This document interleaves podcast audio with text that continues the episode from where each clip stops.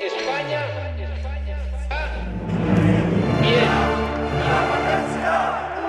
No estamos en una crisis económica.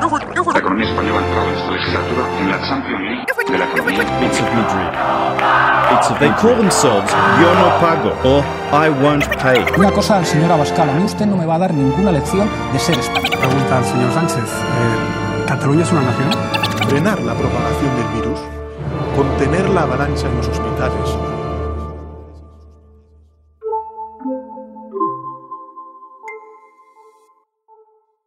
Buenas a todos de nuevo, bienvenidos a un nuevo podcast de Escaño 351. Eh, bueno, hacía tiempo ¿no? que no publicábamos un podcast, eh, pero bueno, ha sucedido mucho desde el último podcast y bueno, estábamos obligados a discutir un poco los datos, los últimos acontecimientos. Eh, nada, aquí con vosotros Julen, Denis y Jordi, eh, los de siempre. Y hoy queremos hablar de tres, temas en concreto. Eh, queríamos tocar, bueno, por supuesto, eh, las elecciones americanas, también un poco sus repercusiones en España. No solo vamos a hablar de Estados Unidos. Luego queríamos tocar también, pues, la, la segunda ola del coronavirus, cómo nos está yendo a nivel europeo, pero también a nivel nacional e incluso a nivel regional. podríamos discutirlo también. Y luego, finalmente, eh, queríamos también eh, no olvidarnos del tema de los atentados que ha habido en Europa, eh, en varias ciudades, en Niza, en Viena, y la decapitación de, Samuel Paty en Francia, profesor. Y creo que también merece nuestra atención en un podcast pues bastante cargado, como habréis, como habréis oído. Entonces, pues nada, vamos a empezar con el tema de las elecciones americanas. Bueno, pues querría abrir el tema eh, tocando pues eh, la incapacidad de los medios de comunicación americanos eh, para hacer un sondeo con un poco de precisión. Hemos visto ya algunos indicios en 2016 eh, de la desconexión de estos sondeos con la realidad. Eh, hemos visto que, que Trump eh, parecía perderlas de calle. nuevamente, ahora también estaba proyectado que Trump iba a perderlas de calle en, en- en casi todos los sondeos. Esto no se trata de derechas e izquierdas, no, no. eh, por ejemplo, Reuters, que, que es, un, bueno, es un- una fuente periodística que, que tira más bien a la derecha, también había proyectado a Trump como gran perdedor. Sí, sí. Sin embargo, vemos que, que en 2020 de nuevo... Una, una empresa demoscópica, perdona, Sí. solo había una empresa demoscópica de todas las que hay en Estados Unidos que daba la victoria a Donald Trump, por así decirlo, y era incluso la más cercana a la realidad. Pero aún así, Donald Trump, como sabemos, por lo que parece a día de hoy, parece que ha perdido las elecciones de los Estados Unidos. Sí, sí. Eh, y nada, eh, la verdad es que sorprende que, que pueda haber una desconexión tan grande, supuestamente en el país más avanzado del mundo, ¿no? Eh, que sería Estados Unidos, se podría decir. Eh, desde luego que tendríamos que, se tendría que reevaluar esa forma de sondear. Eh, yo creo que no tanto es los medios de comunicación, se puede decir que sí, que los medios de comunicación normalmente no estaban a favor de Trump, se puede admitir, pero yo creo que esto tiene que ver con la forma de sondear y de que también posiblemente la gente no sea tan abierta eh, a la hora de decir que votarían a Trump.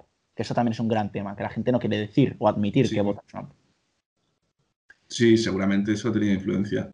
Pero bueno, lo que lo, lo de siempre, también las elecciones pasadas, yo, los sonde- yo creo que el, el- el- la- la- el fallo de los sondeos es algo un poco más gris. Es- yo creo que sí, definitivamente han habido fallos de los sondeos, pero a su vez también hay que tener en cuenta el sistema electoral en Estados Unidos evita que los sondeos reflejen cuál va a ser la realidad política de los resultados electorales. Porque ¿Te con, podrías explicar un poquito eh, a qué te refieres? porque, a ver, el, el sistema de los Estados Unidos es el siguiente. Hay 52 estados, creo, si no me equivoco, y todos ellos tienen, por así decirlo, eh, tienen en su totalidad, creo que eran 590 puntos, o 500 por ahí, unos 590 puntos, y cada estado, dependiendo de la población y otros aspectos, se les asigna determinados puntos. Entonces, si la mayoría de un estado decide votar por el candidato republicano o demócrata, la cantidad total de los puntos de ese estado se van al candidato ganador. Y claro, con ese sistema... cin- 50 estados. eh. Es- Sí, bueno, 50 estados. Y claro, entonces lo que pasa es que si un estado vota por el 50,1% a un candidato, uno de los dos, el, cua- el 49% restante queda, por así decirlo, silenciado electoralmente. Y eso hace que por mucho que se hagan mm, bueno, investigaciones demoscópicas, siempre podrán resultar extremadamente pues, ineficaces porque, por eso, por el sistema que hay en Estados Unidos. Sí. Además, eh, bueno, mencionabas el 51% de los votos, pero es que no hace, no hace ni falta, hace falta ser el, el candidato más votado. Sí, más votado. Sí, pero bueno, teniendo en cuenta la poca influencia que tienen los, el Partido Libertario y el. Partido Verde en Estados Unidos, es prácticamente como si no existieran. Sí, no, correcto, pero sí, sí, tienes razón. Pues nada, eh, sí, la verdad es que ahí reside ¿no? la clave de por qué es tan difícil hacer un sondeo eh, que tenga en cuenta eso. Bueno, se podría diseñar, ¿no? Pero la verdad es que no. Hasta ahora los sondeos eh, no son muy representativos de lo que pasa en la vida real. Pero bueno, para eso estamos nosotros, ¿no? Para ana- analizarlo un poco por encima, para, para mirar de forma crítica a ver qué es lo que nos ponen en nuestro plato. Eh, Julen, ¿qué opinas? ¿Es una victoria del progresismo que haya ganado Biden? Em, no creo que sea una victoria del progresismo directamente. Eh, yo creo que es la victoria de la voz anti-Trump. Em, yo creo que a muchas personas les ha gustado o les ha parecido bien eh, cómo ha gobernado Trump los últimos cuatro años. Eh, yo creo que el coronavirus ha echado un poco, pues, las, las de perder, ¿no? Ahora para Trump, pero eh, yo creo que, que- más ha sido un- una voz anti-Trump, porque si miramos al, al Partido Demócrata eh, estadounidense, es un partido totalmente dividido. Hay una ala progresista, hay una ala moderado, no saben de ponerse de acuerdo en el mismo partido, así que yo no creo que sea una victoria del progresismo, no. Y Denis, ¿tú qué opinas al respecto? Pues estoy totalmente de acuerdo con el análisis de, de Julen. Yo creo que el voto ha sido mayoritariamente anti-Trump, como ha mencionado Julen, sí, porque eh, incluso habían sondeos acerca de si la gente votaba por Joe Biden o contra Donald Trump. Y se veía que una mayoría abrumadora no le parecía atractivo el personaje o el, el- el candidato Joe Biden, sino que realmente quería ver eliminado Donald Trump de la presidencia de los Estados Unidos. Sí. Y bueno, eso no le quita igualmente la legitimidad que va a tener como presidente de los Estados Unidos. Pero bueno, eh, no sé, yo sí te estoy de acuerdo con Julian. Yo creo que ha sido un voto más bien anti-Trump. Y me gustaría también romper una lanza por Donald Trump y decir que eh, si no hubiera sido por la situación de pandemia y la situación, obviamente, pues coyuntural de crisis económica en la que estamos eh, vertidos ahora, es obvio, creo yo, viendo el, el- el pequeño margen que ha habido de victoria de, de Joe Biden, que posible, muy posiblemente Donald Trump hubiera sido reelegido presidente de los Estados Unidos. Creo que eso ahí también hay que Sí, sí, tenerlo en cuenta. Creo que, que- que, aunque sea una especulación, yo creo que es que se puede decir con casi certeza, ¿no? Eh, hemos- eh, se ha visto que toda la crisis del coronavirus ha afectado negativamente a la imagen de Trump, incluso en esos estados donde parecía ser que los tenía ganados, ahí es donde el coronavirus eh, ha hecho cambiar muchos votos. Eh, yo creo que Trump habría ganado sin, sin, sin el COVID, pero bueno, el mundo es el que es, el COVID es una realidad y al final eh, no podemos decir que solo por eso haya perdido las elecciones, porque sería un simplismo. Pero bueno, toda la Sí. razón, ¿eh? Yo creo que también ha echado un poco para atrás lo de, lo de siempre. O sea, una cosa es que tú seas un candidato a la presidencia y que tengas una manera de hablar que sea provocadora, pero otra cosa es que lo hagas como presidente de los Estados Unidos. Y eso es una de las cosas que me parece más criticables de Donald Trump. Yo creo que no sabe diferenciar el candidato Trump del presidente Trump. Y claro, entonces el momento en el que tú te refieres a parte de la población de una manera o haces mm, declaraciones incendiarias contra tus propias instituciones, eh, también tira para atrás a muchos republicanos que por general son muy patriotas y tienen mucho respeto por sus instituciones. Y claro, eso pues tiene su precio electoral también. Eh, nada, yo solo quería añadir algo corto a, a, bueno, al tema del progresismo que habíamos discutido. Eh, sí que es cierto que una gran parte del voto sería anti-Trump. eh, de hecho, estoy bastante de acuerdo con lo que habéis opinado. Que sí que eh, hemos visto que hay algunas cosas que han hecho que, que sí que sea un poco una victoria del progresismo, ¿no? O, por lo menos eh, haya medios de comunicación que lo quieran tildar como tal. Por ejemplo, tenemos a Kamala Harris, que ahora se posiciona como primera vice- vicepresidenta de los Estados Unidos, una gran victoria para el feminismo. Eh, y bueno, y eso también resuena en, por todo el mundo. pequeñas cosas como estas. Claro, el contraste con Trump es grande, ¿no? Trump no, no está realmente conocido como, como no sé, como, como, una, como alguien feminista, por así decir. Trump no lo vamos a titular de feminista ni de, ni de coña, ¿no?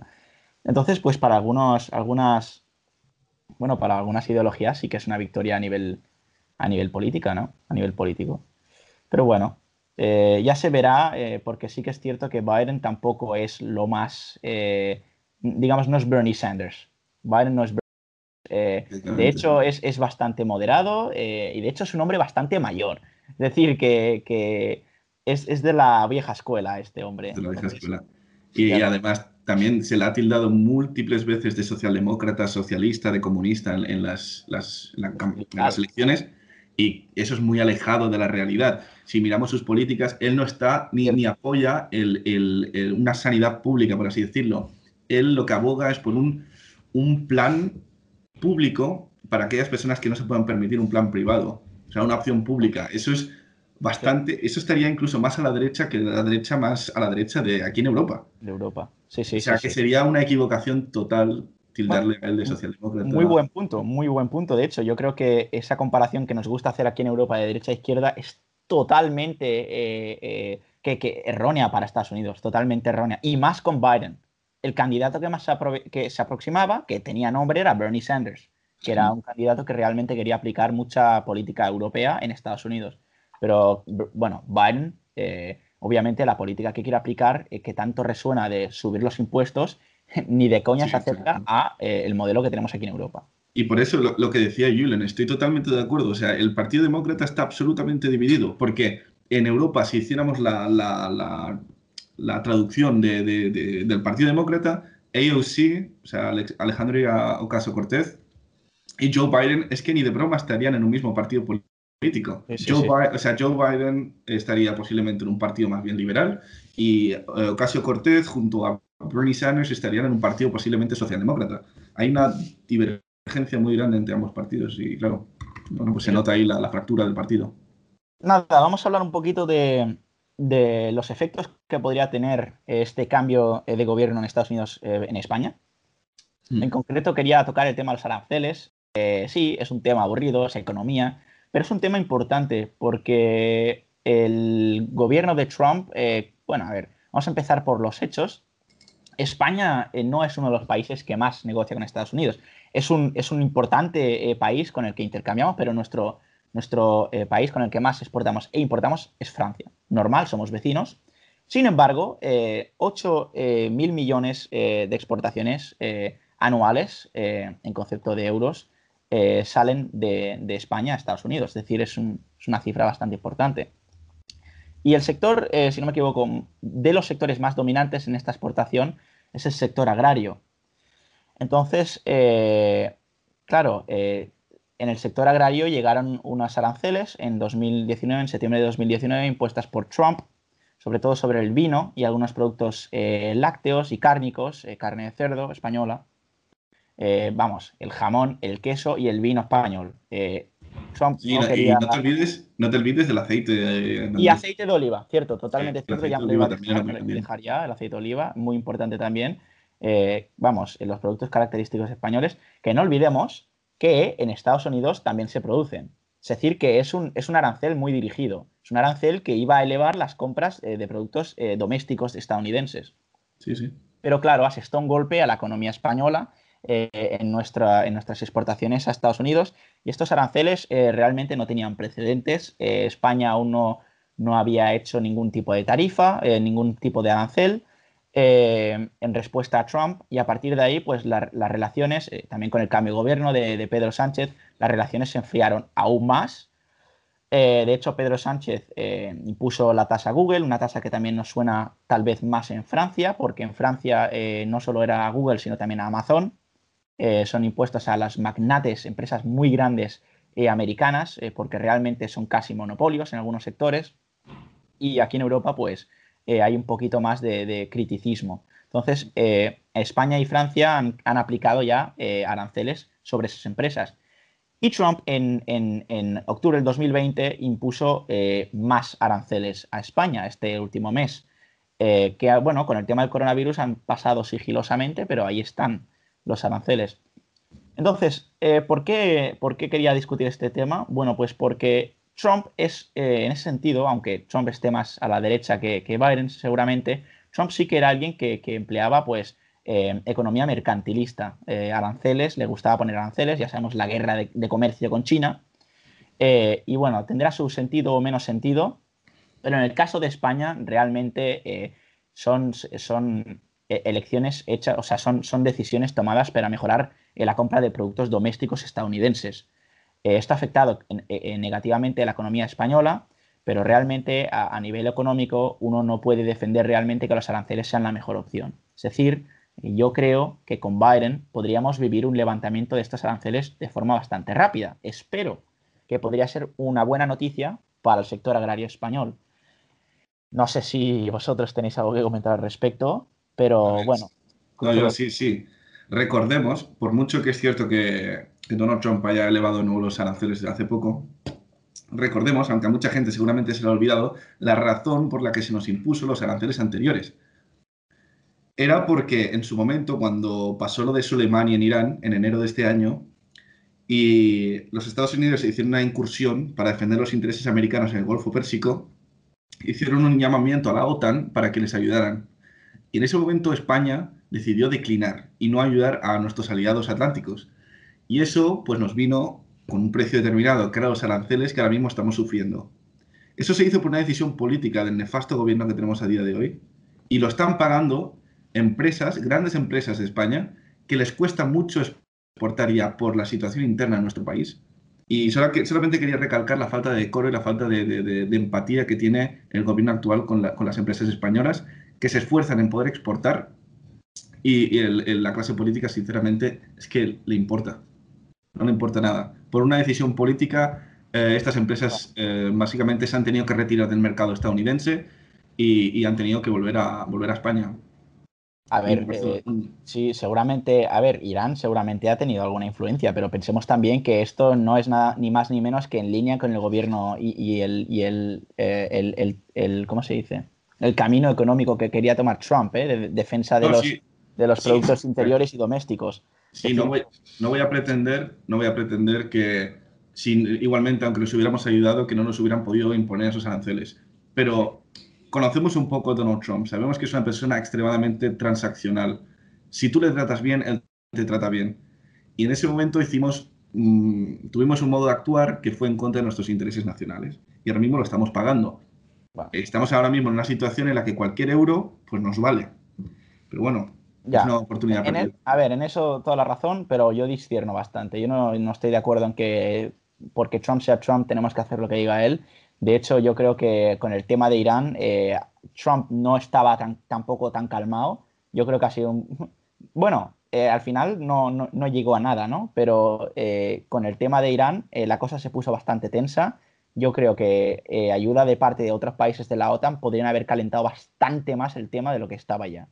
Entonces, eh, no vamos a entrar en temas tan, tan, tan ajenos a lo Claro. que queríamos discutir hoy, Todo pero lo que hablemos ahora será una especulación. económicamente y no tanto de, de geopolítica del Golfo Sí, pero al fin y al cabo todo está entrelazado. Y yo, y yo creo sinceramente que la situación hubiera sido bastante distinta si nos hubiéramos mantenido un poco más fieles, no solo a Donald Trump como político, que eso no es como debería de funcionar, sino como aliado de los Estados Unidos, histórico. Da igual el presidente que haya, da igual la fidelidad que tengas personal un presidente con el otro. Bueno, Se no es trata la- de cumplir nuestras obligaciones de la, de la, de la OTAN. No es la, no es la primera vez ¿no? que, que el gobierno socialista español decide girarle la cara a Estados Unidos. Sí, sí, no es la primera vez, sí. Pero um, como hemos visto ahora ha salido bastante caro. Puede ser, puede ser. Eh, bueno, eh, hemos discutido ya un poquito la división de, de- que hay ahora, ¿no? Ha ganado Biden oficialmente eh, eh, las elecciones de Estados Unidos. Sin embargo, el Senado es posiblemente seguirá en manos republicanas. Eh, y también queríamos un pequeño punto de atención para este tema. Eh, no vamos a estar hablando mucho más de, de- América, pero de Estados Unidos, pero bueno, esta división significa que Estados Unidos podrá seguramente tener uno de los, de los legados económicos más liberales de su historia, porque el Senado, al no estar a favor, al ser republicano, impedirá que suban los impuestos de forma muy elevada, sobre todo impuestos a empresas americanas. Sin embargo, es muy posible que los aranceles que estábamos discutiendo sí que se levanten, porque es una, es una que podría tener eh, eh, Biden. Entonces podría ser eh, una nueva liberalización total de Estados Unidos, que podría ser muy bueno para Europa en general. Entonces yo soy muy optimista con lo que hay ahora en, Estados Unidos. Creo que es un poco pronto para cantar victoria, pero tiene, tiene buena pinta la cosa. El, único problema que podría haber yo es que estas empresas que acabo de tocar también, de Apple, Google, Amazon, al no, al no ser taladas en su propia casa, Estados Unidos, pues aquí van a poder hacer lo que, lo que quieran. Pero bueno, ya es un tema para la Unión Europea decidir eh, cómo lo queremos hacer, porque básicamente Amazon se está cargando, bueno, está entrando aquí muy fuerte en Europa y están, está batallando, ¿eh? los sectores de distribución y logística eh, domésticos están batallando con Amazon, vamos, en Francia ya lo estamos viendo, van a perder la guerra, básicamente. Finalmente, Denis, querías tocar un poquito el tema del, del, del Rust Belt eh, propongo que, expliques un poquito qué es antes de, que dejemos por zanjado el tema de Estados Unidos. Y, qué querías decir. El Rust Belt es así una, zona geográfica de los Estados Unidos que se componen por estados como por ejemplo Michigan, Pensilvania. Eh, y estos estados por lo general tienen una tradición industrial muy fuerte. Son estados que por lo general han, estado, han tenido industrias de la, por ejemplo, de la automoción o industrias de la, del metal muy potentes y que en los años 90, 2000 y 2010 pues han ido decreciendo en su poder, especialmente porque hay estados, hay eh, países en Asia que obviamente por razones de, por ejemplo, tener los sueldos mucho más bajos, han podido competir mucho mejor que ellos. Y claro, estos estados se han sentido abandonados a lo largo del tiempo por la clase política que nunca ha velado por sus intereses y esa es la razón principal por la que Donald Trump arrasó completamente en, en la zona esta del Rust Belt, que tradicionalmente ha sido una zona demócrata. Sí, tradicionalmente demócrata, sí. Lo interesante de estas elecciones me parece que la zona del Rust Belt, que por lo general era así el heartland de, Donald Trump, ha vuelto a ser demócrata. Y sin embargo, Florida, que es un, estado que siempre ha pues, pendulado entre los demócratas y los republicanos, ahora parece ser que eh, de manera estructural, por así decirlo, Mm, estaban viendo cambios estructurales que, lo, pendulan más hacia la, parte republicana. Y claro, la, tesis que habían en muchos, que tenían muchos americanos era que como Florida es un estado donde hay mucha inmigración, automáticamente a largo plazo eso se convertiría en un estado demócrata, porque los, los inmigrantes tienden a votar más a los demócratas. Sin embargo, parece ser que ha habido un fallo de cálculo porque la mayoría de los inmigrantes son de países eh, que, son comunistas, como por ejemplo podrían ser Cuba, también hay una población considerable de venezolanos, y todos ellos votan a todo aquel que esté más en contra del comunismo. Y claro, mm, en este caso ha sido el candidato Donald Trump. Entonces, pues estamos quizá viendo aquí que va a haber un, cambio quizá estructural de la, tendencia de voto en Florida. Sí, sí, yo eh, realmente me sorprendí eh, el nivel de... Bueno, es que, a ver, no, sé por qué me sorprendo ya, pero el nivel de atención que tienen para, para esta, este enfoque tan identitario eh, los partidos, que realmente los republicanos puedan ganar un estado como Florida porque haya tanta población que tenga un trauma realmente al socialismo y se enfoque en eso, es que realmente a mí, a mí me sorprende. Para bien también, ¿no? Es, es, una, es una especialización más, pero bueno. Mm. Em, realmente, bueno, lo último que quería añadir, por ejemplo, que para, los más eurocentristas entre nosotros, que no conocemos tanto Estados Unidos, de la, ciudad característica de Detroit, eh, la eterna ciudad eh, de, la automoción, que está en absoluto declive, eh, es, el ejemplo más claro, por ejemplo, de lo que acaba de, explicar Denis. ¿no? Es una ciudad que durante los años 80 empezó a, experimentar una, una decaída con la apertura de China al mundo eh, la, bueno, de China y de Corea del Sur, que creo que los competidores más grandes en coche, eh, con coches eran Japón y Corea del Sur.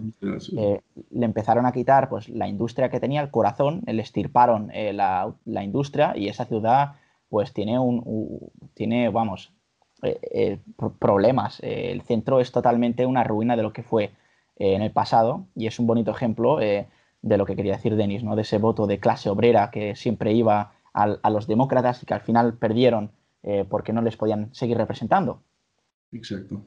Sí, sí, sí. Pues nada, si os parece bien, vamos al segundo tema del día, que sería eh, pues el coronavirus de nuevo. Pues nada, segunda ola del coronavirus eh, que azota a Europa. Estamos en medio de una ola grande. de hecho, Eh, yo he sido positivo por coronavirus, no hace ni, bueno, dos semanas eh, fue que lo, lo tuve, un, un, día me desperté, me estaba duchando y ya no olía el, champ el champú. Y dije, hostia, ¿qué, ¿qué, será esto, no? Y nada, eh, eh, fui a cortar un, un, una cebolla, dije, a ver, si esto no lo huelo, eh, algo me está pasando. Y nada, eh, no olí la cebolla y dije, joder, mierda. Y tenía planes para la noche y, y no me pasaba nada más, ¿eh? Solo, solo, solo dejé de oler. Sí, sí, sí. Nada, era, era, era, me hice el test a los dos días y, y a los cuatro pues me dijeron que tenía coronavirus. Eh, la verdad es que por suerte, eh, por mucha suerte, no me pasó nada más. Eh, mucha gente lo está pasando a fatal y yo puedo decir que he tenido mucha suerte en que solo perdí el olfato y, y no solo eso, sino que lo he recuperado. Porque hay mucha gente que se queda sin olfato tres meses, por lo menos. Sí. O sea, que he tenido una suerte impresionante. muy poco entonces. Sí, sí, sí. Sí, sí, sí. Nada, y aquí se, ve el efecto de la edad. Sí, La, sí, la sí. diferencia brutal que hay en el efecto que tiene coronavirus dependiendo de la edad. Sí, sí, sí. A partir, de, a, partir de los 40 años ya vemos que hay un porcentaje significante de gente que pues eh, llega a, a fallecer, ¿no? Eh, y antes de, ese, de esa edad eh, vemos muy poca gente.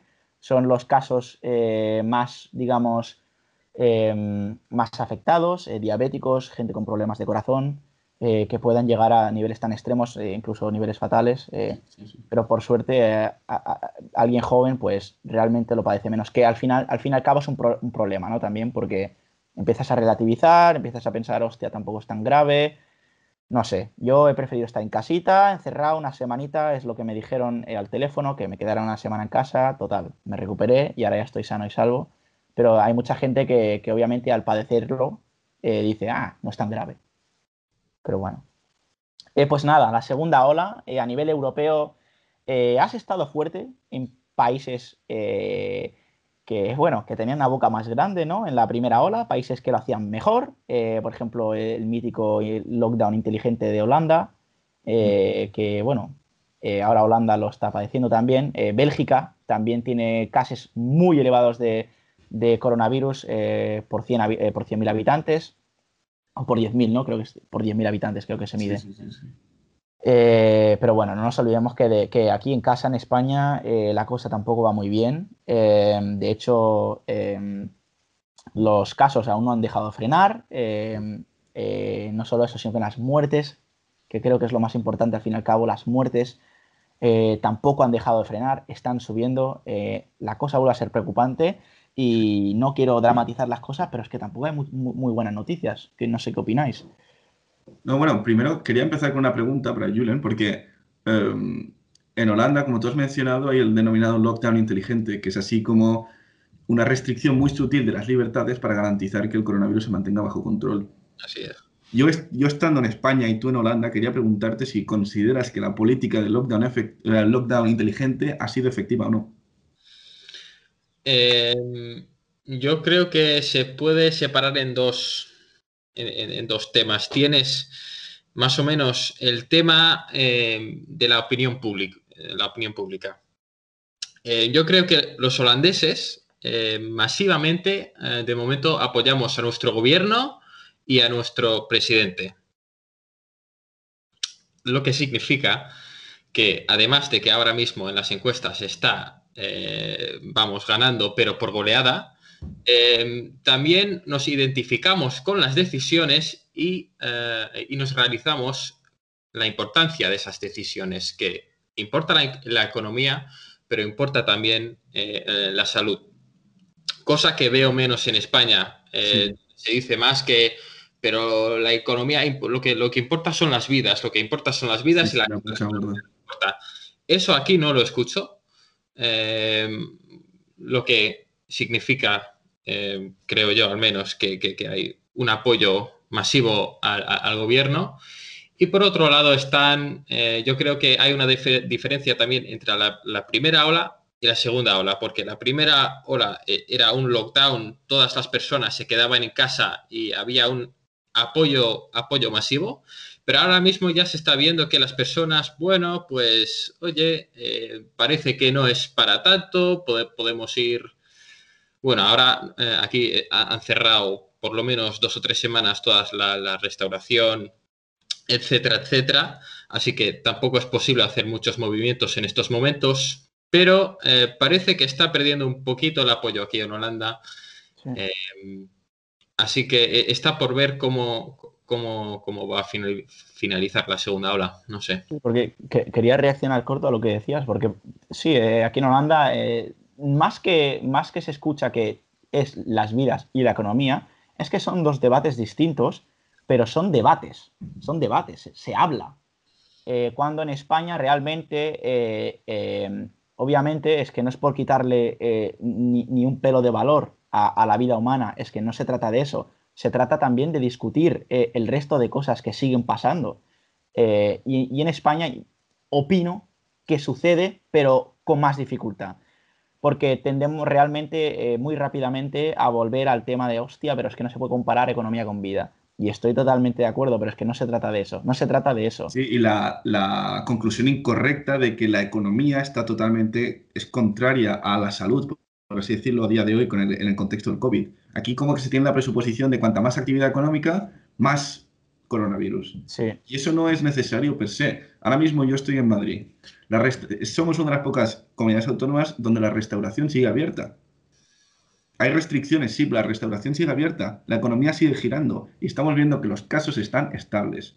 Y me parece bastante tóxico que se haga así política de brocha gorda sin tener en cuenta en absoluto, en absoluto, la pequeña y la mediana empresa y sin ninguna evidencia, sin ninguna evidencia científica de que, de que afecte de manera considerable a- al incremento del coronavirus. Seguramente sí que hay sectores de la economía que tendrán que ser, eh, se, afectarán por el coronavirus, pero el tema de la restauración es que yo lo veo criminal, criminal, porque hay muchas comunidades autónomas, especialmente en Cataluña, donde ya llevan varias temporadas cerrando la restauración de manera intermitente, es que eso va a acabar con la restauración en Cataluña, la va, la va a fundir. La va a fundir totalmente. Así que estoy de acuerdo con Newland. Creo que, que la manera de enfocarlo es mm, midiendo muy bien cada medida y tomando en consideración todos los aspectos, mirando amplio. La Sí, vida es, es y la eso. Es eso, porque, a ver, vamos a ser sinceros. eh, la restauración, a ver, tendría que abrir, pero tiene que estar controlado también. No puedes decir, oh, vamos a abrirlo y, y que la gente eh, por sí sola vea lo que es posible, porque vemos que al final se acaba desmoronando, tanto en España como en Holanda, que aquí en Holanda han forzado al final el cierre. No nos olvidemos que Holanda era uno de los países donde menos reglas se introdujeron en la primera, en la primera ola. Era un país eh, que, que en, Europa se conocía como el país con menos reglas, etcétera, etcétera. Bueno, pues al final ahora aquí estamos, eh, que claro, es que yo podría, podríamos incluso comparar la situación aquí con la situación de Madrid. Yo creo que ahora mismo tienes más libertades en Madrid. Y no, Sí. y no es de broma, ¿eh? Así es. No es de broma. Eh, Y, y tampoco hay que olvidar que ahora mismo el gobierno holandés también eh, tiene sobre la mesa eh, pues el toque de queda o, o el lockdown total. Así que aquí tampoco es que esté, esté ya todo definitivo. Aquí Sí. deciden sobre, sobre la marcha también, ¿no? Aprendiendo de- del pasado, solo que depende de, de- de los resultados. Y sería realmente un- un- una. un- bueno, sería sorprendente, ¿no? Ver que al final introdujeran aquí el, con- el confinamiento también.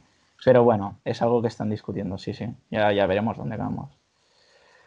Eh, bueno, eh, hemos visto también los primeros hospitales colapsados ya. Eh, tú decías, Denis, que en Barcelona, también a otros lugares. Eh, mal tema. Eh, la cosa tendría que empezar a estabilizarse pronto, porque si seguimos en aumento, es que al final volvemos a la situación donde va a tener que haber una intervención militar, etcétera, etcétera, y es que realmente vamos otra vez a- al, al- al- punto cero, ¿no? Al- donde habíamos empezado.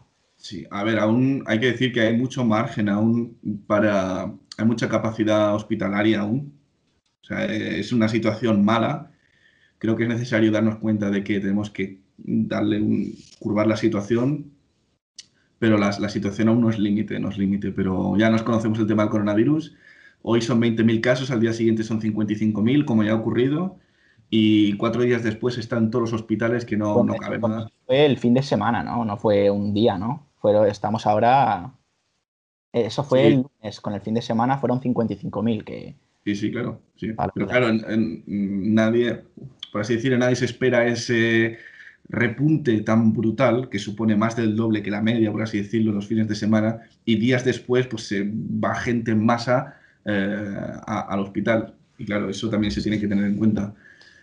A ver, sinceramente, la situación en España, por lo general, es francamente mala, a excepción de Madrid. A excepción de Madrid. Que la situación está estable y reduciéndose considerablemente. Pues nada, ya tienes suerte tú de estar ahí, ¿no? Sí, bueno, sí, sí, sí.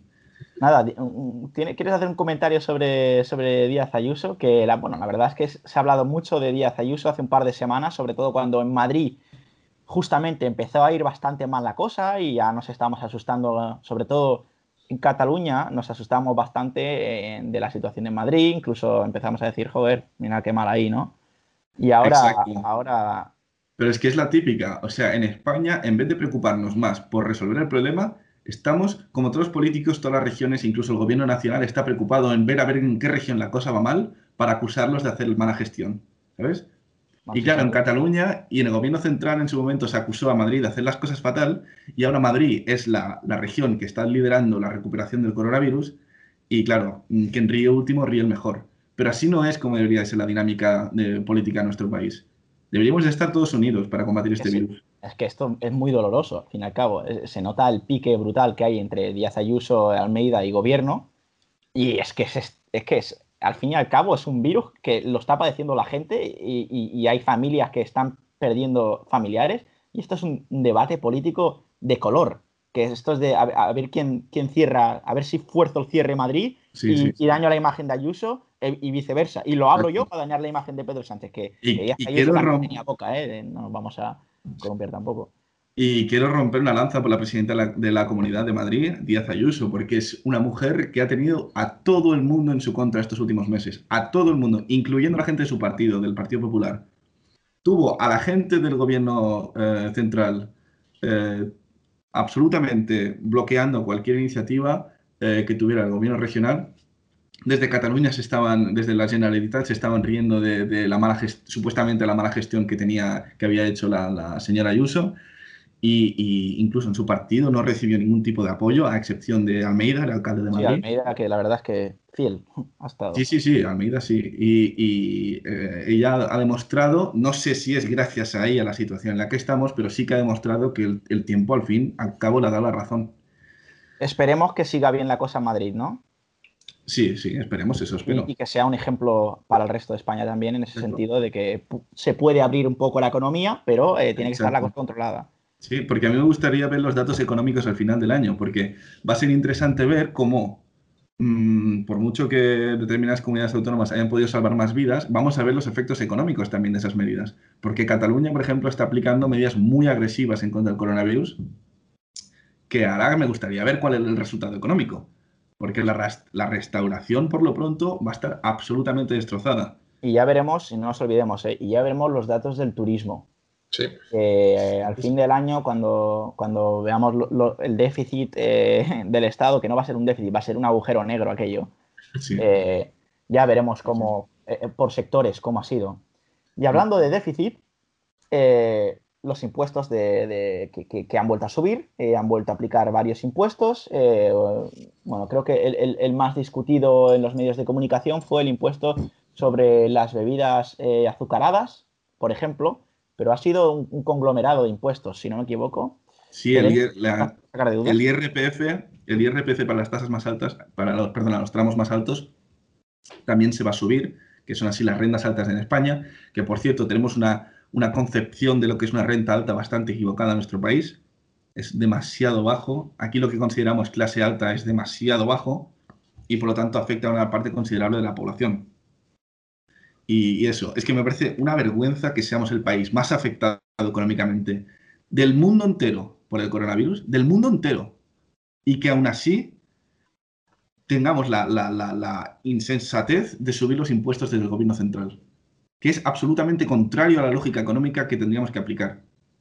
Debería ser bajada de impuesto y bajada mayor aún de gasto, para que, la, para que la demanda vuelva a fluir y que la economía vuelva a crecer. Pero nada, Claro, tenemos un gobierno que está más preocupado por establecer unos presupuestos con sus colegas comunistas y claro, eso implica siempre una subida de impuestos y, claro, eso es lo que, lo que nos va a tocar. Pero bueno, disfruten lo votado para aquellos que hayan votado determinados partidos.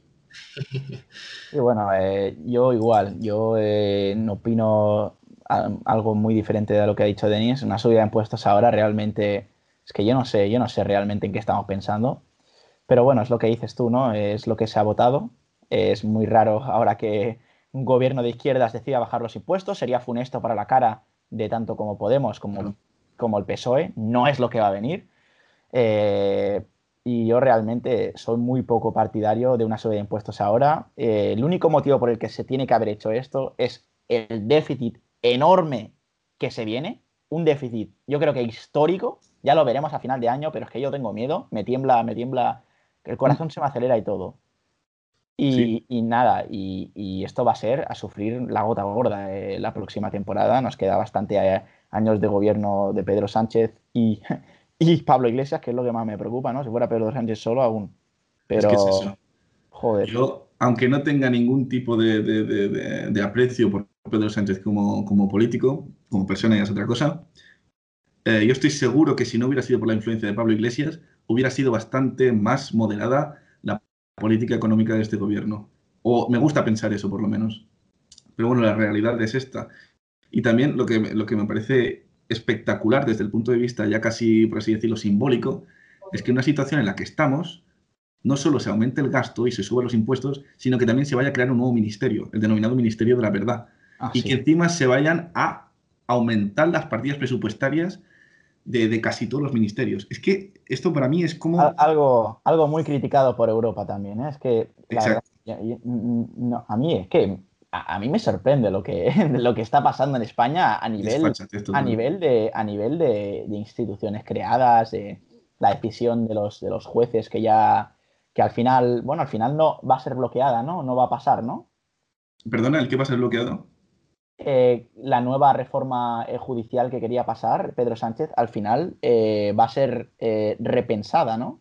Bueno, creo que está un poco en el aire, pero sinceramente no sé cuál va a ser el... No, si no me equivoco, Pedro Sánchez al final decidió no, no tomar la decisión, decidió escuchar al PP un poquito, sobre todo por la presión europea, si no me equivoco. Fue realmente por la presión europea.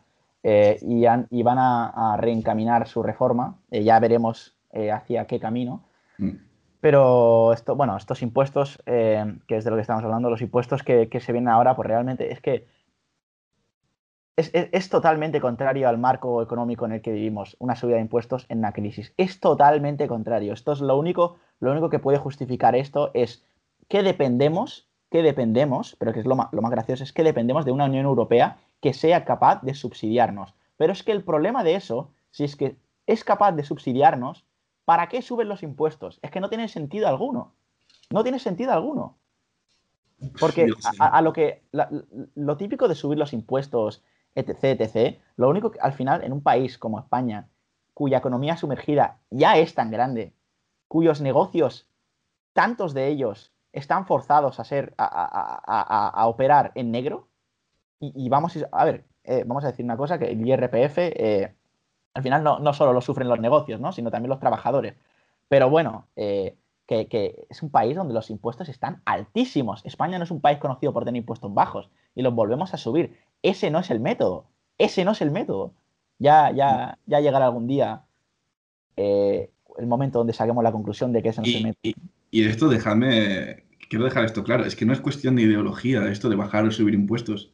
Es que es cuestión de evidencia empírica económica de, lo que funciona y lo que no, de, consumo, de, capacidad de gasto, de, ahorro. Es que no, no, tiene sentido la política económica, no tiene sentido alguno. Para los que quieran buscar un poco de información sobre lo que estamos hablando, que creo que eh, estamos aquí un poco de podcast, no, no siempre estamos eh, discutiendo muy a fondo eh, en niveles económicos, pero es un marco neoliberal en el que opera casi todo el mundo, economía, demanda y oferta, eh, son cosas, bueno, que, nos enseñan en la, escuela, pero nos olvidamos rápidamente. Eh, nada, si queréis más información sobre por qué no va a funcionar tanto subir los impuestos, busquen el marco neoliberal en el que, en el que operamos. Que bueno, que algunos dicen que es social liberal en Europa, eh, pero al fin y al cabo la comunidad europea, la Unión Europea, opera desde un marco neoliberal, porque aún no existe esa capacidad para ser social liberal en Europa al menos. Podría llegar, ¿eh? Pero aún no. Pues nada, finalmente. Ah, ¿querías decir algo, Denis? Que te veía ahí. No, no, no. Ah, pues nada, pues vamos al último tema, ¿no? Sí, de Me parece eh, un tema en el que eh, me pongo muy, muy entusiástico, pero es que mm, entusiasta, pero no es para nada. eh, entusiasmo lo dejo de lado instantáneamente, eh, que- porque el último tema era- eran los atentados que han sucedido, dos de ellos en Francia, uno en Austria. Eh, nada, no sé si lo podrías introducir cortamente. Sí, pues la, la situación de, en cuanto a los atentados en Europa este- estos últimos meses han sido bastante funesta, bastante mala. Hemos, eh, en Europa Occidental hemos recibido tres atentados desde el, mes de octubre. El primero fue el día 16 de octubre, del, o sea, del mes pasado, en el que el profesor Samuel Paty fue decapitado por mostrar una caricatura de Mahoma en una de sus clases. Después, subsiguientemente, al día 29 de octubre, entre una tensión muy fuerte en Francia entre, por así decirlo, el francés blanco y, las clases, o sea, la, comunidad musulmana en, en- en Francia. Hubo otro atentado en Niza, en el que fallecieron dos personas. Un atentado que se hizo a cuchillo en la Basílica de Notre Dame de Niza. Y finalmente, el 2 de noviembre, vimos otro atentado en la ciudad de Viena, en Austria, en la que hubo seis atentados en cadena en el centro de la ciudad, en la que finalmente fallecieron cuatro personas. Esto, como ya mencionaré, por cierto, en, un escrito que publicaré dentro de poco, nos hace replantear, nos hace dudar, quizá, del modelo occidental de vida que tenemos aquí, que es un modelo liberal, es un modelo de libertades, de Estado de Derecho, que permite la, la convivencia con gente que quizá tiene una percepción contraria a este, a este mismo marco de libertades. Y por eso me gustaría preguntaros, plantearos si, creéis que estos atentados son sintomáticos de una crisis del modelo de, convivencia que tenemos en Occidente. ¿Qué os parece? Podríamos decir que está, en crisis. No creo que, la crisis sea... Bueno, eh, yo creo que este- eh, estamos al principio de la crisis, donde todavía se pueden cambiar las cosas. Yo creo que, al menos en Europa eh, y en Holanda, desde la perspectiva eh, donde yo al menos la vivo, eh, la- el concepto de libertad de expresión es uno de los conceptos más importantes en este país y yo espero que también en Europa, eh, que yo de momento creo que no está en peligro, eh, pero siempre hay que, hay, que actuar y, eh, en contra de, los, de las personas pues, más fanáticas o más eh, eh, que estén en contra de este concepto. Y yo creo que también que, que es muy diferente en cada país la situación en la que estamos, porque yo creo que la situación como, como vivimos en Francia es total diferente en Holanda, aunque tam- también hay riesgo aquí y también eh, existe la posibilidad, según, según las instituciones, eh, pero yo creo que, que- que- que es, es- es diferente y, y igual pasa en todos los países europeos. Sí, sí, sí, estoy de Sí. acuerdo. ¿Y tú, Jordi, qué opinas? Bueno, a ver, yo tanto como crisis ya sabéis que del- no soy tanto del alarmismo. eh, a mí me gusta ver todo desde un punto de vista más, más calmado, más tranquilo. Eh, entonces sí que opino que hay algunas cosas que sí, va, a haber que, controlarlas un poquito más de nuevo. Eh, tengo que decir que tal vez de forma un poco naif, eh, yo pensaba que había desaparecido eh, esa, intención eh, de cometer atentados. sobre todo en, esos grupos radicales que, estarían inclinados a cometer atentados, ¿no? Que son pocos, pero claro, un atentado ya es, es lo se- severamente grande como para ser una gran noticia.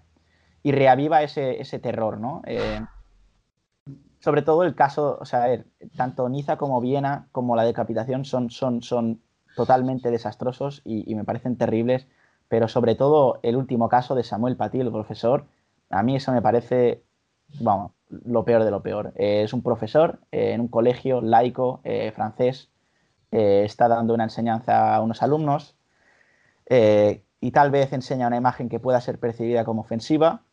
Eh, yo no sé la intención que tendría en ese momento, pero realmente estás enseñando a una clase de alumnos jóvenes que tendrían que discutirlo, tendrían que hablar, esto lo que enseñamos es bueno es malo, da igual, pero que llegue a estos extremos donde alguien se plantee decapitar a una persona por lo que ha querido enseñar en clase, Y, y es que además, a mí me parece... eh, pero es que es de enfermo, de enfermo, totalmente. sí, sí, sí. Pero es que ningún país, es que ningún país, laico o no, es que ningún país. Sí, es que me parece además un, un acto tan simbólico, Sí, sí. a su vez, es el, el extremismo contra la libertad. Es como el, la, la- me parece un, un- un- ataque terrorista muy simbólico. La misma, lo mismo pasó en Dinamarca también con Charlie Hebdo.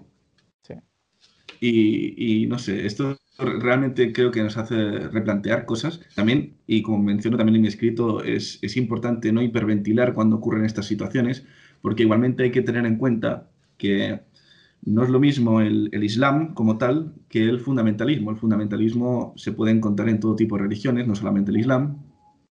Y bueno, ahora se da eh, el caso de que es más eh, propenso a ocurrir eh, en el Islam, quizá por la situación histórica. Eh, pero, pero sí, no hay que hiperventilar. Hay que tener en cuenta igualmente que, el Islam como tal inherentemente no tiene maldad y que la maldad posiblemente resida más bien en la radicalidad de su interpretación. Sí, muy buen, muy buena, muy buen comentario, ¿eh? porque realmente vemos también cómo estos temas se tergiversan también, ¿eh? tanto por un lado como por otro. Eh, eh, podríamos decir que los partidos más extremos eh, les, le- les gustaría atribuir esto a, una- a un grupo de población más grande de la que es. No, no, estamos hablando de los radicales, ¿eh? Que es gente que seguramente no está integrada socialmente, no tiene nada que perder, si no realmente no me justifico cómo puedes ser capaz de, de sacrificarte a ti mismo, ¿sabes? Es que yo entiendo que pueda haber algo más grande que tú por lo que estés dispuesto a- a sacrificarte, que pueda ser la patria, puede ser Dios, puede ser... eh, eh, cada persona puede percibirlo de otra forma, pero realmente eh, a- cometer un delito de esta forma, eh, donde quieres no solo sacrificarte tú seguramente, sino también a otras personas, no sé, esto es que tienes que tener, sí. no, no tienes que tener una vida completa, es imposible que puedas tener una vida completa. Realmente una persona que es feliz o tiene alguna fuente de donde pueda sacar la felicidad, no es posible que cometa un delito. Y es más, debería ser no solo así, sino que cualquier persona que tenga al menos una fuente de felicidad en la vida no podría justificar algo así. No puede justificar algo así. No. Alguien que no sea capaz de cometer un atentado, pero esté justificando el atentado, ya me parece un problema también. Eso es que no me Sí, parece bueno, poca gente, poca gente creo que vaya a justificar un, un atentado de ese calibre. poca. Sí, sí, sí. Pero sí, est- no sé, estoy de acuerdo. Estoy de acuerdo que el- Sí, sí. el problema no es tanto el Islam, como repito, sino porque vemos que la, gran mayoría de la población musulmana sí que creo que tiene un buen entendimiento de, de que les damos, o sea, no me gusta hablar de términos de nosotros y ellos, pero sí que en el Estado de Derecho se le da la libertad a todo el mundo a poder procesar su religión dentro de los límites de la libertad ajena. Creo que la comunidad musulmana tiene un gran entendimiento de que los límites de tu religión son la libertad de los demás y la mayoría de ellos no están dispuestos a cometer actos que afecten la libertad de los demás, pero siempre habrá esa minoría que pues esté intoxicada por, por esta ideología extremista, que por cierto proviene de dinero financiado, o sea, de, de- instituciones financiadas por países como Irán y Arabia Saudita. Eso también me gustaría men- mencionarlo. Y por eso creo que es importante que empecemos a eh, quizá investigar más en profundidad cómo está financiado toda la estructura, tanto de educaciones, de instituciones educativas musulmanas y de, de mezquitas, de dónde proviene el dinero para analizar si, si, si son más propensas a proselitar los valores fundamentalistas. Sí, porque al fin y al cabo eh, tú puedes ser, puedes tener una, una- una propensidad más o menos grande a cometer un atentado, eh, eh, pienses lo que pienses, eh, seas de la religión que seas, pero si tú no tienes ese último empujón, ya sea tuyo o bien de fuera, de alguien que te guíe eh, a cometer estas cosas, yo realmente es que no me justifico por qué. O sea, tiene que haber, eh, a ver, de hecho ya hay indicios, por ejemplo, los atentados de Barcelona, eh, había un, un- creo que era un imán, que, imán que, era, que había estado en Bélgica y que luego había vuelto a Ripoll y que, que seguramente sí, era sí. una figura clave en, todo, en todo lo que fueron los atentados de Barcelona, eh, que, que- que realmente está ahí encima para, para adoctrinar Eh, ya, no sé, eso podría ser una. Podría ser un punto de comienzo, ¿no? Esa forma de control que se podría aplicar sobre, sobre según qué, eh, no sé, figuras que puedan ser más o menos problemáticas, pero bueno, yo creo que es casi con certeza que es difícil un proceso así, así porque claro, tú cómo, cómo disciernes entre, ya, ya se está haciendo, de hecho, discernir entre figuras que podrían pues que, están radicalizadas, bien por, por, lo que publican en las redes sociales o bien por, por, por lo que ya han cometido algún, alguna infracción de carácter más pequeña, pero basada en el fundamentalismo, ¿no? Que no todo tiene que ser atentado, hay veces que también hay una pelea, tranquilamente. Eh, una pelea que son, no, no, son noticias, pero las hay mucho más a menudo que un atentado y también puede ser basada en, en diferencias. Y a veces, en estos casos, no tienen ni por qué ser guiadas por fundamentalismo, que también puede ser un pique, ¿sabes? Entre, entre dos personas que están eh, opinando algo distinto. Porque también, naturalmente, hay radicalismo también entre, entre gente no musulmana, ¿eh? Como reacción al, al, a estos atentados, también hay radicalismo, eh, eh, ¿cómo se dice? Reaccionario, ¿eh? También. Ya lo vimos en Australia, por ejemplo. No, no nos olvidemos.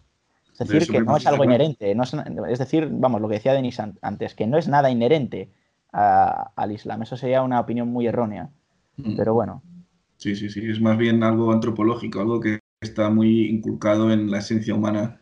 Cuando estás en, al margen de la sociedad, tiendes a ser muy vulnerable a, a los. Mmm, si, tiendes a ser muy vulnerable a cualquier valor que se te inculque. Y si el valor, los valores que se te inculcan son pues radicales, pues esos son los valores en los que, los que empezarás a creer. Y eso puede tomar todo tipo de formas. Puede ser supremacista blanco, puede ser eh, fundamentalista islámico. Y la verdad es que lamentamos todos estos, estos atentados y esperemos que en el futuro mmm, las aguas se calmen un poco. Pues nada, con, con, este, este mensaje de pésame de parte de Escaño 351 a las víctimas, eh, no solo de los atentados, sino también de todas esas personas que siguen sufriendo virus, eh, familiares o ellas mismas, eh, un, mensaje de recuperación y de fortitud de parte de Escaño 351. Eh, y nada, os llevo a la última sección. Bueno, siempre en las últimas dos ediciones hablábamos de, de algo bueno que nos ha gustado y algo malo que nos ha estamos, siempre estamos opinando ya. De hecho, gran parte de este podcast es opinión entonces, en vez de acabar con una opinión también, queremos cambiar eh, el formato, queremos mojarnos un poquito más, eh, queremos hablar, eh, queremos hacer predicciones y las discutiremos en el futuro, a ver si han salido o no. Entonces, nos vamos a mojar un poquito y queríamos hacer una predicción en concreto de, bueno, de Estados Unidos, de, de, qué es lo que va a hacer Trump o qué es lo que, qué es lo que podría hacer Biden en los primeros días, os, os Biden, no voy a decirlo mal, Biden, eh, lo, que, lo, que, lo que queráis eh, acerca de los Estados Unidos. Vamos a dejar el coronavirus y los atentados de lado. Eh, Julien, pues una predicción, mojate. Sí, yo creo que en las próximas semanas Trump no va a, a aceptar su, su derrota, eh, irá a todos los juzgados que serán necesarios para poder eh, aspirar a la victoria. Yo creo que, que, al final no, no hay ninguna evidencia de que, de que se hayan robado votos o que el recuento haya ido mal. Así que yo creo que al final se irá eh, diciendo que ha ganado y el sistema es el que, que le ha hecho perder pero al final veremos a Joe Biden de presidente dentro de, de, cuatro semanas o algo así. Bueno, en enero, ¿no? En enero es el cambio oficial. Sí, bueno, sí. el cambio oficial, pero el, el, el, aceptar la derrota, eso será otra cosa. Ah, durará, todavía durará, aunque tengamos los resultados oficiales. Y a ver, Denis, ¿tú qué opinas? Una predicción, mojate.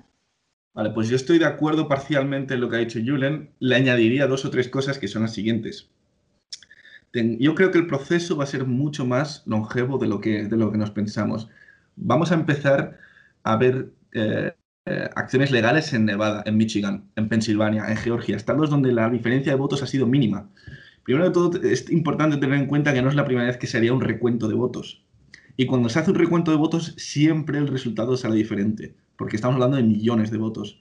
Y a veces ocurre que hay miles de, de, de votos de diferencia. Entonces, pues yo no tengo tan claro que Biden tenga la victoria garantizada. Y además de eso, tengamos también en cuenta que eh, las acciones legales que se van a iniciar, que se van a basar seguramente en leyes eh, bastante antiguas, como ya he podido leer en algún artículo, se intentarán usar artimañas legales con tal de eliminar el voto por correo. Y si eso, si, si, si pasa, pues, pues puede que, Donald Trump se salga con la suya. Y tengamos en cuenta también que si el proceso legal no acaba hasta el día 20 de enero, que es, me parece la fecha oficial en la que el presidente será investido, puede pasar una cosa muy bizarra, que es la siguiente.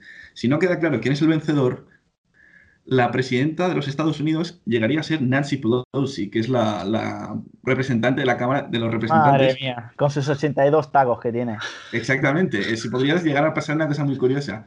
Eh, seguramente esté incorrecto, pero me gusta pensar que la siguiente presidenta de los Estados Unidos llegará a ser Nancy Pelosi de manera, pues, Sería, muy bizarra. sería una notición, sí, sí, sí. Entonces, esa, esa es tu predicción, ¿no? Nancy Esa es mi Pelosi al mando, ¿no? predicción. Venga, Seguramente estoy, eh, no, no estoy en lo acertado, pero da igual. va. Pues, nada, eh, pues yo me habría esperado menos diversidad en nuestras predicciones porque yo tengo otra, otra opinión, otra, otra nueva dimensión que quiero añadir. Eh, yo tengo una duda respecto al apoyo eh, que va a, a mantener eh, el Partido Republicano en Trump. Porque eh, lo que está pasando ahora también, eh, puede haber un nuevo recuento, que hasta, hasta ahora no es nada antidemocrático, pero la eliminación de votos por correo puede ser eh, interpretada como un ataque a la democracia. Eh, yo creo que se puede ver de esa forma. Y yo no sé hasta qué punto el Partido Republicano está dispuesto a apoyar a Trump, que seguramente ha perdido, seguramente, porque eh, tengo que decir, Denis, que en un recuento podrían pasar cosas, pero yo asumo que no, que Biden en este caso ha ganado legítimamente. Entonces Trump ha perdido. En ese caso, ¿hasta qué punto como partido republicano, que guardas valores democráticos muy altos, eh, quieres seguir apoyando a una figura como Donald Trump, que ahora mismo está pues en caída libre, eh, eh, dramatizando todo, diciendo, hostia, esto no es, esto no es, eh, esto no es democrático cuando el que no quiere hacer contar votos sería Donald Trump en este caso. Puede ser una pérdida de imagen grande para el Partido Republicano. Yo no sé realmente si hay ahí una mano negra que pueda decir, bueno, le cortamos las alas a este bicho ya.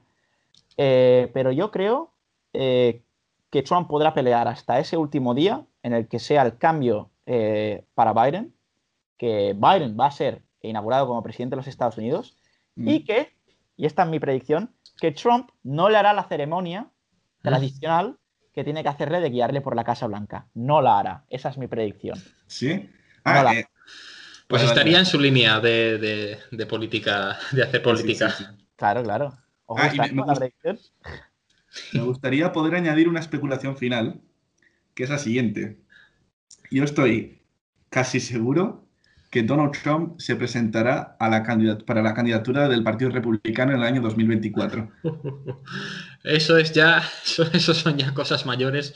Sí, sí, son cosas mayores, pero yo no he visto un- una persona con más resiliencia que Donald Trump. Determinación. Sí, sí, sí. Determinación. Yo creo que ese hombre, por tal de no quedar como, como una persona que ha perdido, se va a volver a presentar. Bueno, tendría la misma edad que Joe Biden ahora. Sí, 77 años. Sí, sí, sí.